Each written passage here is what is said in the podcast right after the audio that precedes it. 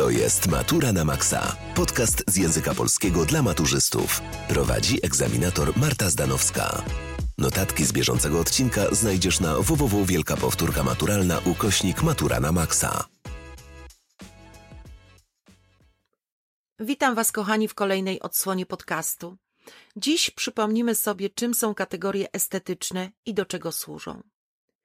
Kategorie estetyczne to zespół pojęć ogólnych, które służą do określania podstawowych wartości i cech przedmiotów estetycznych.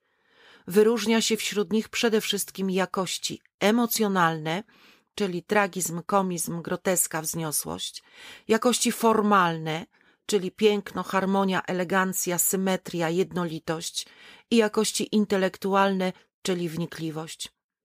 Utwór literacki podobnie jak inne teksty kultury, takie jak teatr, film, rzeźba, muzyka, malarstwo, przekazuje pewne jakości estetyczne, które kształtują nasz odbiór dzieła. I właśnie jakości te nazywamy kategoriami estetycznymi.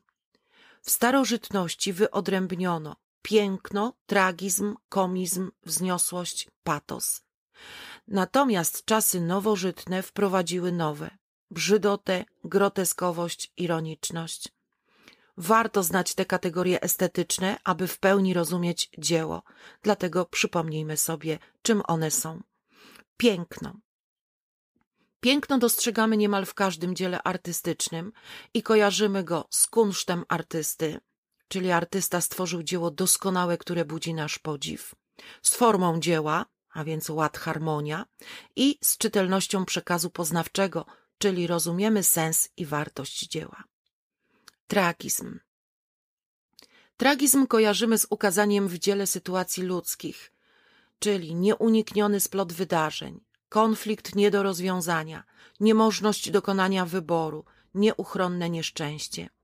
Pamiętajmy, że tragizm, choć kojarzy nam się głównie z tragedią grecką, występuje również w innych formach literackich już nie jako konflikt tragiczny, ale jako obraz tragedii człowieka komizm.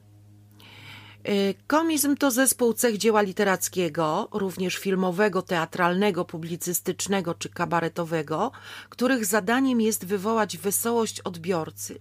Odbieramy go jako układ różnych zdarzeń, sytuacji, zachowań bohaterów, które wywołuje u odbiorcy wesołość i określa również nasz krytyczny stosunek do przedmiotu przedstawienia.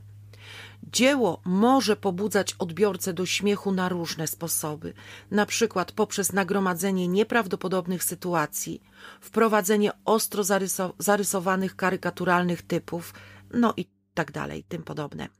Wyróżniamy trzy podstawowe typy komizmu. Komizm sytuacyjny, czyli nagromadzenie śmiesznych intryg, pechowych zdarzeń i zabawnych wpadek. Komizm słowny, czyli językowy, to posługiwanie się żartobliwym językiem lub parodią jakiegoś stylu, tworzenie śmiesznych neologizmów. To również śmieszne powiedzonka bohaterów. I komizm charakterów, czyli zestawienie kontrastowych typów ludzkich. Zanim przejdziemy dalej, zapisz się na wielką powtórkę maturalną. Cztery godziny omawiamy cały materiał wymagany na maturze. Do wyboru aż 10 przedmiotów maturalnych. Pamiętaj, że otrzymujesz gwarancję z danej matury. Z kodem Matura na Maxa zgarniesz minus 10% na wszystkie powtórki. Dołącz już teraz na www.wielkapowtórkamaturalna.pl Efekt komiczny może być także uzyskany przez wykorzystanie elementów absurdu, groteski, karykatury czy grę słowną, tak zwany kalambur. Wzniosłość. Wzniosłość to zdolność wywoływania uczuć wyjątkowych, zdumienia, ekstazy, przerażenia, doświadczeń i przeżyć wykraczających poza zwykłe reakcje w naszym odbiorze dzieła. Patos to z kolei zdolność potęgowania emocji, przekazywania obrazowych uczuć i idei, wywoływanie silnych uczuć poprzez dzieło sztuki.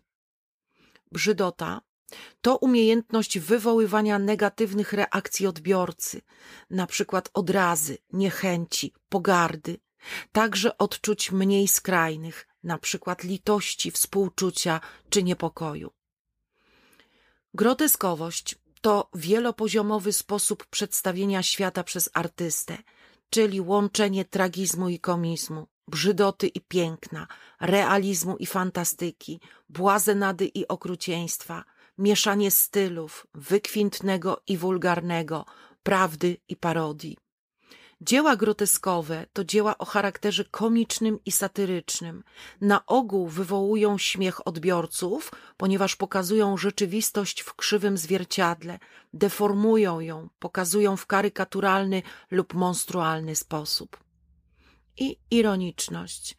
Ironiczność to przejaw postawy twórcy wobec świata i tradycji, dystansowanie się wobec treści i formy tego, co ukazuje – Ironia polega na komunikowaniu czegoś nie wprost, przekazywaniu ukrytej treści. Jest rodzajem pośredniej krytyki, może również stanowić element satyry.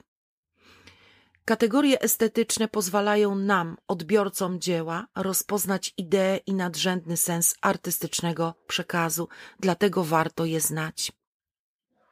Więcej informacji znajdziecie na naszej stronie internetowej wielkapowtórkamaturalna.pl oraz na Instagramie i TikToku.